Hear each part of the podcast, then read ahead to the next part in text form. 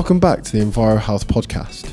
Your host today is Dr. Joseph Levermore, and in this episode, we sat down with Dr. Leon Barron, Dr. Andrew Prentis, and Professor Guy Woodward to discuss the release of chemicals into the environment and the risk they pose to human health and biotic life.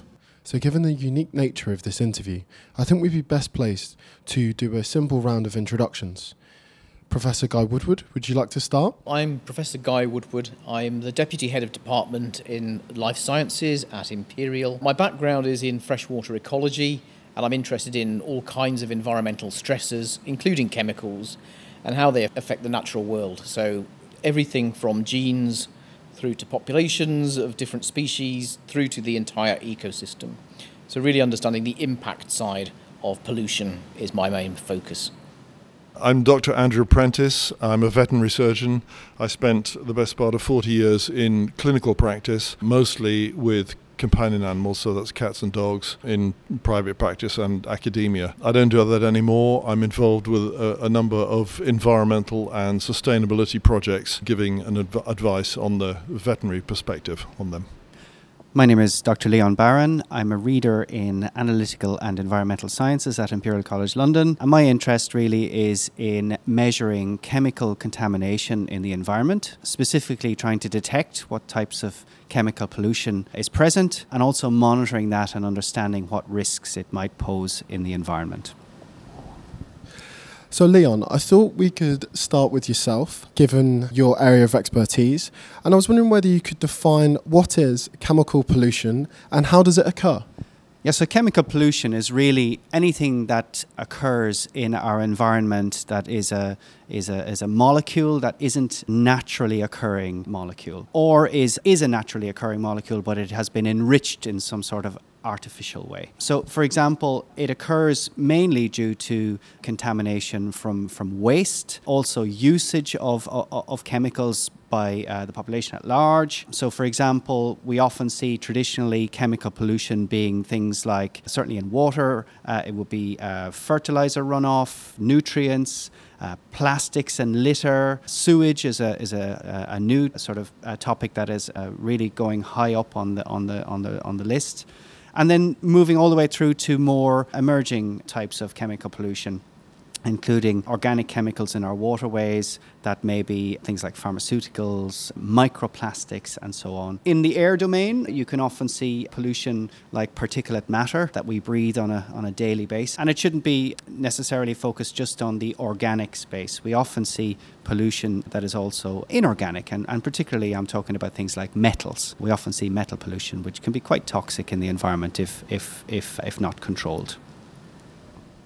So you mentioned fertilizer runoff, sewage, plastics. These are all things that we'll be familiar with. And I was wondering, where is the evidence base that chemicals are now a problem in our environment? So the really important thing to note is that the number of chemicals that are being manufactured, designed, and released is accelerating. So, currently, the latest global inventory of chemical products or mixtures thereof stands at about 350,000 products. And that, that's quite a colossal number when you're a laboratory scientist like me to try and understand which of those are present and which ones are causing harm. And that's quite important the evidence base here is, of course, chemicals are tremendously useful in our daily lives. They extend our lives, they protect our health, they also protect our environment in many ways. But there are some that, if, if they are exposed in an unintended way, may have impacts on our environment. Now, in recent years, certainly as technology has advanced in the laboratory, we've now began, now we can detect a lot more of these at much, much lower concentrations in our environment. So, really, the scale of chemical pollution is starting to increase at least based on what we can measure and the number of substances that are being manufactured and available for everybody to purchase. So, to try and put this in perspective, there are sort of uh, several planetary processes. This is a concept that came out of Stockholm University a few, few years back, which essentially defines nine planetary processes for uh, you know, harmonious life on Earth. And one of those processes is, is climate change, and we're clearly seeing an issue there whereby the boundaries or the thresholds by which the climate is changing is now starting to have a, a, an effect in our, in, our, in our environment. Another one is biodiversity loss, and this is a, a, a really this is really the next biggest challenge. The, ne- the third biggest one, which is actually largely unquantified, is the chemical. And really, it, it requires a lot more understanding about what our chemical planet looks like. Where are we in terms of the threat to the environment?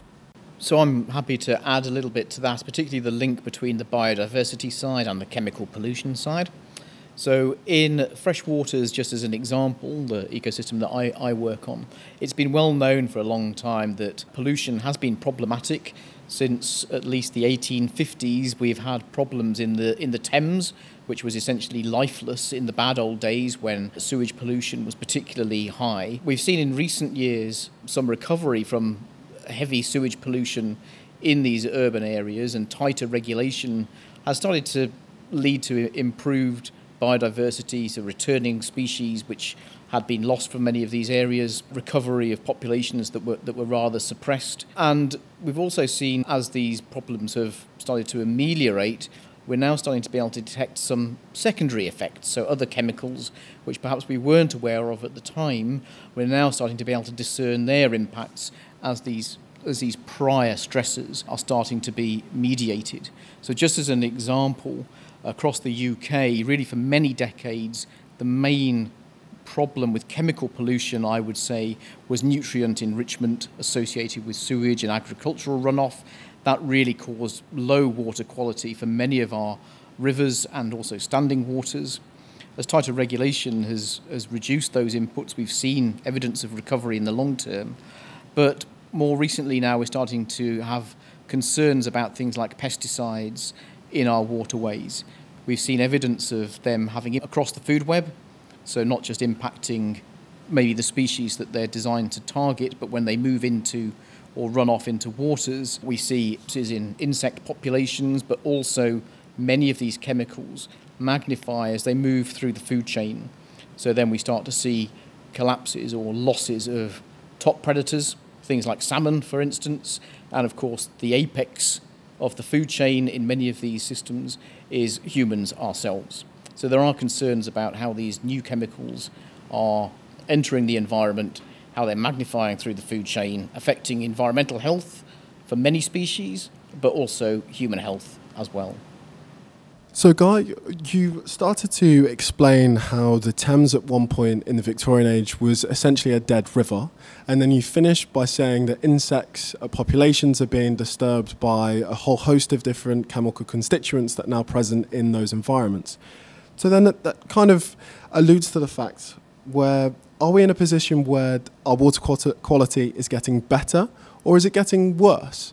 Are we going back to the Victorian age? So this is an interesting discussion, and, and actually in the in the news and also the peer-reviewed papers, there's been a debate very recently, particularly in the UK, as to whether things have been getting better or worse, and there are different camps with different with uh, opposing viewpoints. I think in general the evidence is that organic pollution associated with nutrient enrichment has been one of the master stressors, and that has alleviated. So there is recovery there we see some species which are very sensitive to that type of pollution.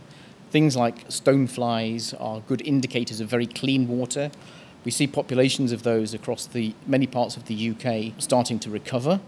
But then in other areas, we're, we're, we're seeing decline. So the, the, the picture, I would say, is patchy. And urban areas in particular are a major concern because they receive cocktails of huge numbers of, of chemicals. And in many cases, we're not really seeing recovery there. So the biodiversity is still suppressed in many of these areas. The Thames is certainly a lot healthier than it was in the Victorian age when it, the, the, pollution was so bad they had to even close the Houses of Parliament because of the, the, the smell emanating from the river. But it still has a long way to go. It's certainly not safe to drink, for instance.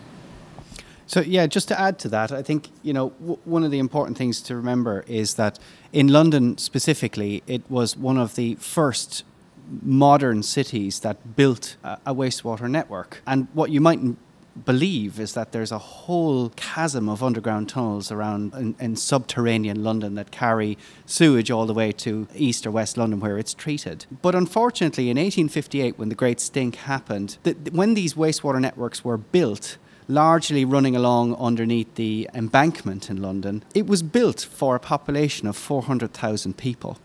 And largely that same system is in use today for nearly 9 million people. And un- unfortunately, what that means is that it, it fills up when it rains or if we if we use too much water, it can fill up quite regularly. And roughly once a week, the sewer network fills up, and it has to be vented. It has to be released because if it isn't, it comes back onto our streets and onto our homes. So you don't really want to have wastewater flooding your and so the raw sewage or treated sewage or storm flow is released directly into the river. And sort of one of the recent statistics is it's about 39 million tons of raw sewage that enters the Thames on an annual basis. And that roughly equates to once per and that's that's quite a lot. And and re- until recently most of the focus has been on London because of its its extensive uh, overflow network. But this is actually replicated across other combined sewer type systems across the UK and so this overflow mechanism is really now a, a major concern here for river water quality and understanding how to protect it in the future so we hear there of, of Leon's description of how the tremendous amount of different varieties of chemicals are released via sewage, etc., etc., into our wastewater and into our into our riverine systems. And I was simply wondering, how are these chemicals assessed and then prioritized in terms of their potential harm to both the environment and to potentially human health? Okay, so every chemical that's manufactured, at least nowadays has to go undergo a strict sort of assessment procedure before it can be made and released, and, and that's called an environmental risk assessment. And, and es- in essence, what that means is if you're going to start selling a, a chemical at, at large scale, you need to ensure that when it ends up in the environment, that it won't have negative impact. So the burden lies on the producer to generate evidence to ensure that that doesn't happen, or at least the risks are minimized to a level that is acceptable. And so what we're dealing with now is a sort of a system where chemicals are a little bit greener by design, at least for that application. However, when something has been put through its application, it may still end up in the environment. And then, because it's not really being used in that scenario for its intended application, can have secondary effects that could be an issue. And so, in that sense, it's, it's my job, for example, to understand how great swathes of mixtures of chemicals are actually having an impact in our environment after they've been used, so the waste thereof. And so, in that sense, we, we perform an environmental risk assessment based on on, on a couple of different criteria. The first one is we try to find out what the most sensitive species is in that environment and what is the amount of chemical that will basically knock it out. What, what is, what is the minimum, minimum concentration that will have an effect on an animal? And then the, the other side of the coin is um, what concentrations are actually present in the environment. And so from that, we can work out if a chemical is hazardous or dangerous, and also based on the environmental concentrations, what the risks are associated with that, with that concentration in the environment for that specific chemical. And it has to be said, a lot of chemicals, even though they may be hazardous in the environment, have very, very low risk. So they, they're just not appreciable in appreciable concentrations in the environment to have an impact whereas some are present in much larger amounts. A good example of that is caffeine, but it doesn't necessarily have a huge risk to aquatic life as a result. So the, the real issue here is to prioritize the chemicals based on the reality, the risk of what they could do in an environment based on what we're measuring. The assessment of that for so many chemicals is actually quite difficult. And, and me as a chemist, I have to measure how much of that. In that equation, my job is to measure the environmental concentration of so many substances, which then can allow Guy's team and everyone else to understand what impact that has on the food web and the higher order impacts. Yeah, so just to add to that, particularly when we think about the impacts side of the equation there, there's a huge amount of effort that has been carried out for many, many decades in what you could call classical ecotoxicology. A lot of this would be laboratory based with dosing particular uh, species with chemicals and then to see what the impacts are on those species. So if you know how they perform in the laboratory, the idea then is you can use that to try and understand how they might respond in the field setting, in the wild. Of course, there are huge challenges there, and I think that this is a, an area where we still have an awful lot of further work to do because what happens in the laboratory doesn't always translate directly to what happens in the wild. And one of the reasons for that is that in the wild you have a lot of different species interacting with one another through the food web, and what is affecting one species might not be the chemical, it might be its interactions with other species. And in many cases, that seems to be one of the strongest signals that we're picking up that when we translate from the field, from the laboratory into the field, when we're dealing with these more complex systems, actually picking up the direct link from the chemical to the ecological impact becomes much harder to discern. So we, we can calibrate our measures very effectively in the laboratory, extrapolating to the field is the area that we, we are still have plenty of work to do in. So, extrapolation from laboratory studies to the field is incredibly difficult and something that's really not well understood in terms of both from a toxicological standpoint when, or an environmental standpoint. So, I was wondering whether you could just explain how one does go about extrapolations from your tox studies. Yeah, so I think that, that there are several ways in which you, you can a- approach this, and you, you probably have to do it from both directions. One is trying to get the mechanistic understanding of what is actually happening when an individual organism is exposed to a particular chemical. You can understand how it's affecting its biology, and you can do that in the laboratory. And those responses are probably going to be manifested in, in the field setting as well. But what you then need to be able to do is is to understand how strong that response is relative to all the other pressures that, that species is feeling or experiencing in the field.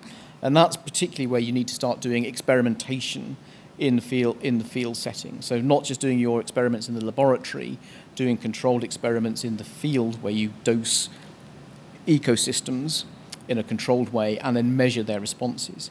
The other way that you can approach it is using a a statistical approach where you gather huge amounts of data and you look for associations between chemicals and species abundances, for instance, and you can do that at, at, very large scales. Ultimately, then you, you would be able to start to try and marry those up so that you can you can find the responses across many species and link those to the mechanistic understanding of what's happening with a few of your model species. This is where you would start to then develop a more predictive approach to how these chemicals are affecting natural systems.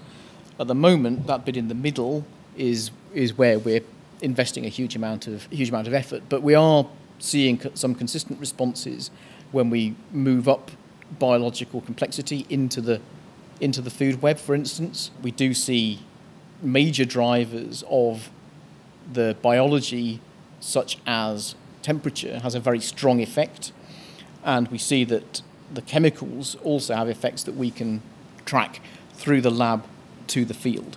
But trying to understand the priority of those effects is the area that we're working on primarily at the moment. So we've heard about how vast swathes of chemicals are released into our environment and can impact the biota that live in these locations what I want to do now is just focus down on a specific group of chemicals biocides, and I thought, Andrew, this would be a great place to pick up. With regards to what is the typical cycle of a biocide chemical after they have been discovered and approved? Within the the veterinary, there are there is a, an agency within DEFRA, so Department of Environment, Food and Rural Affairs, which is responsible for assessing whether or not me- medicines that have been discovered are suitable for marketing into the veterinary environment. So that's the Veterinary Medicines Directorate, and that is their they are an executive agency of DEFRA. So it is their job to to monitor any adverse effects, but to monitor the testing that's going on, and they finally give authorization as to whether or not this product is suitable for the veterinary market. One of the issues that that uh, has become apparent is that there is has historically been very little requirement for any serious environmental risk assessment for specifically for parasite treatments for companion animals, for pets. And this is, is something that's increasingly causing concern at the moment because we are now finding out that, of course, some of these products are appearing in the environment. It's increasingly looking like they may be having adverse effect on the ecosystem, but there is very little control there. So um, the, the the cycle, the sequence of events, there is an authorization process, and you can't just come up with a product and sell it. It has to have authorization through the agents, a government agency. But I think we're in the early days of really assessing quite how serious the risks of, of some of those chemicals are. So, Leon, I have a dog. It's called Rio, and I love it. And essentially, when I find a tick or what have you, I use obviously an insecticide on the back of its neck. Obviously, this is now feeling very much as if I'm playing God with my dog, but I'm not. And essentially, Leon, what I want to know is obviously when we extrapolate that to a population standpoint of obviously all the release of potential insecticides into the environment, um, it, but in reality that feels like such a small amount of chemical coming off our pets and into the riverine systems. And what I wanted to know was what are the challenges with regards to measuring the impacts of such small quantities of chemicals in our environment? I also have a cat who's called Snickers, and I also use pet treatments on Snickers, who, who kind of comes in with all sorts of other things, not just ticks. But essentially, you, you, you hit the nail on the head. It, it is a tiny, tiny quantity. But that tiny, tiny quantity is still enough to have some form of risk that we need to then lock down and see is it actually having an effect. So there's a difference between a risk and an actual impact. A risk is that it could happen. There's a likelihood. The actual impact of it is, is what, what Guy's team does, is actually measure the actual impact of what's happening. From my side of things, it's really, really challenging to measure things at that low concentration. So, for a pet parasiticide treatment like imidacloprid, for example, it's a really good example of one that was banned by the European Union for mass agricultural use, but is still used as a pet parasiticide. We can measure that at one nanogram per litre in riverine systems. It's that, that's one by 10 to the minus 9 of a gram. It's really, really tiny. So a lot of our efforts has has really been focused on not only being able to measure that at that concentration level reliably, but to be able to do that at scale. So to be able to do that across an entire river or an entire country. So now that we have the technology to be able to enable that measurement to be made, it now needs to be scaled up. And that's where our challenge currently lies. Scaling up not only involves several of these these machines to measure it, but, but it also needs to be very fast in order to be able to do it in any realistic timescale. So for us, definitely, it's about assessing those impacts. It's about being able to measure it reliably at such a low concentration.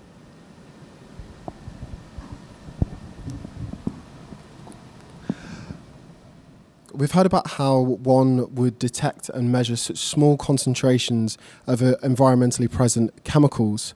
And what springs to mind is the use of DDT in South Africa and the impacts that it's had on its bird life. Obviously, it was prevalent to reduce the presence of um, mosquitoes for malaria transmission. But essentially, what I was wondering, Guy, is are new pesticides getting better, or are they just as worse as the examples or historical examples of like DDT, etc., etc., in our environment?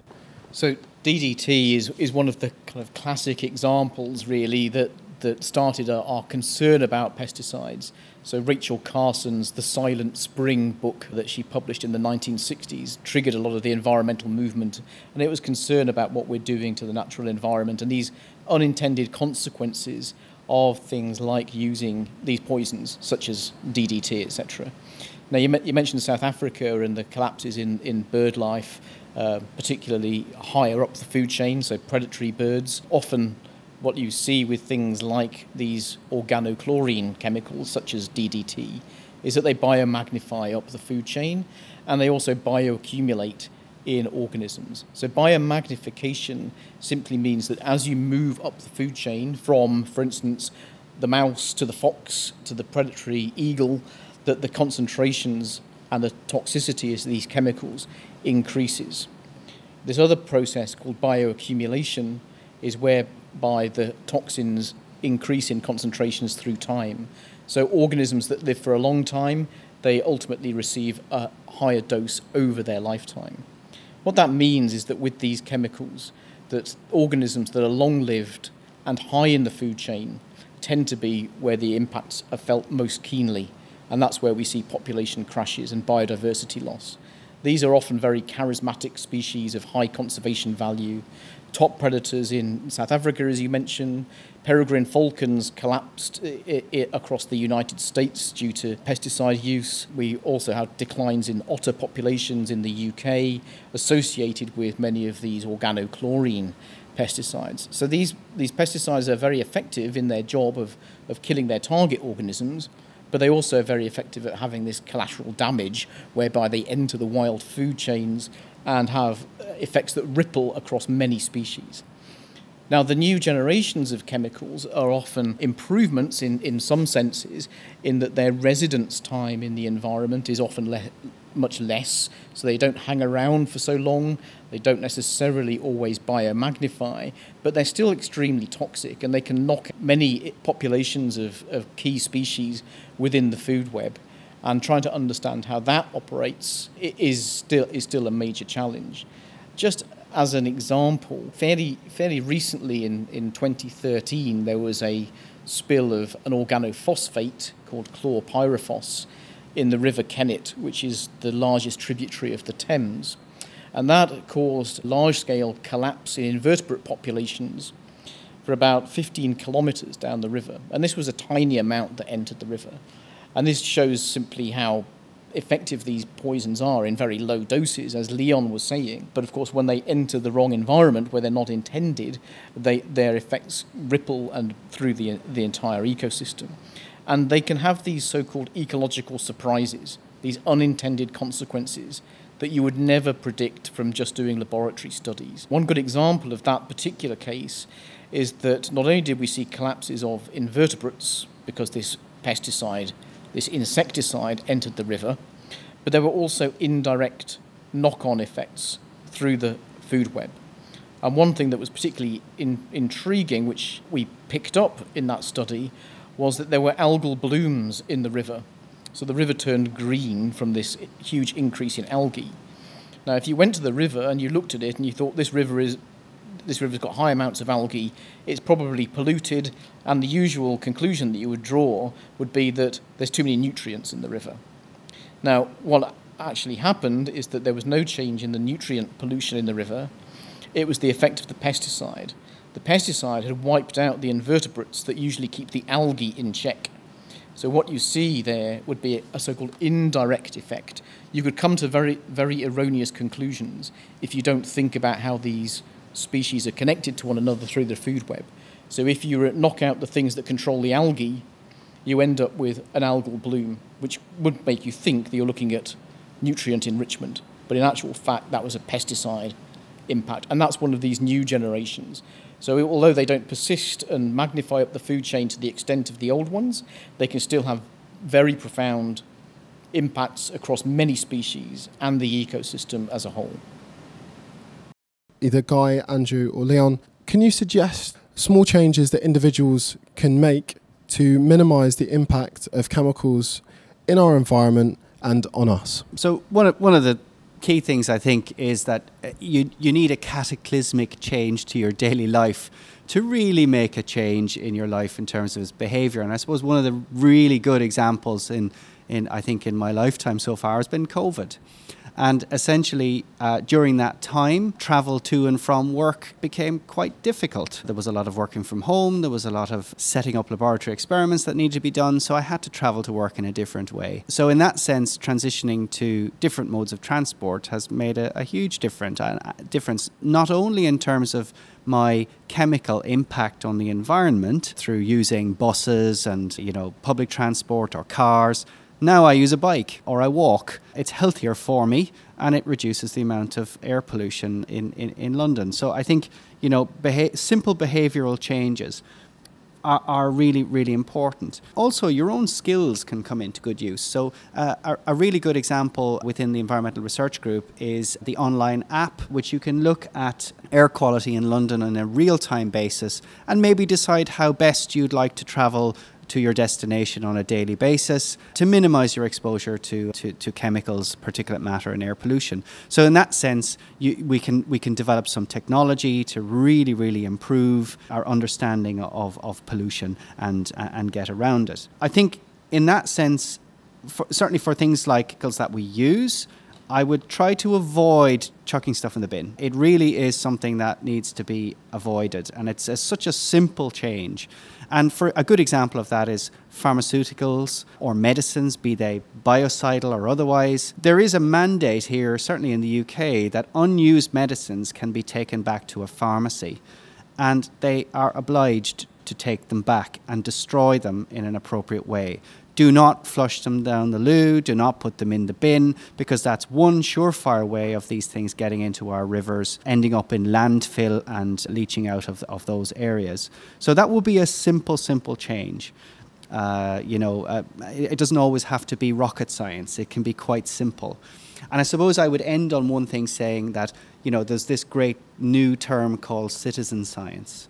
And citizen science really, I'm a, I'm a scientist, but I'm also a citizen um, everybody listening to this is a citizen and is, has a responsibility to their environment. Along with our governments, along with our regulators, along with our manufacturers, we equally have some share in this, in this solution. If you can get engaged in citizen science programs or, or, or, or come up with new ways to, to sort of engage citizens in, in scientific endeavors to understand the risks, in this case of chemicals, I think these are really, really worthwhile endeavors um, you find that often learning something uh, really, really can impact not just you, but communicating it to your family has a knock on effect, and then it generation, generationally starts to build into our thinking.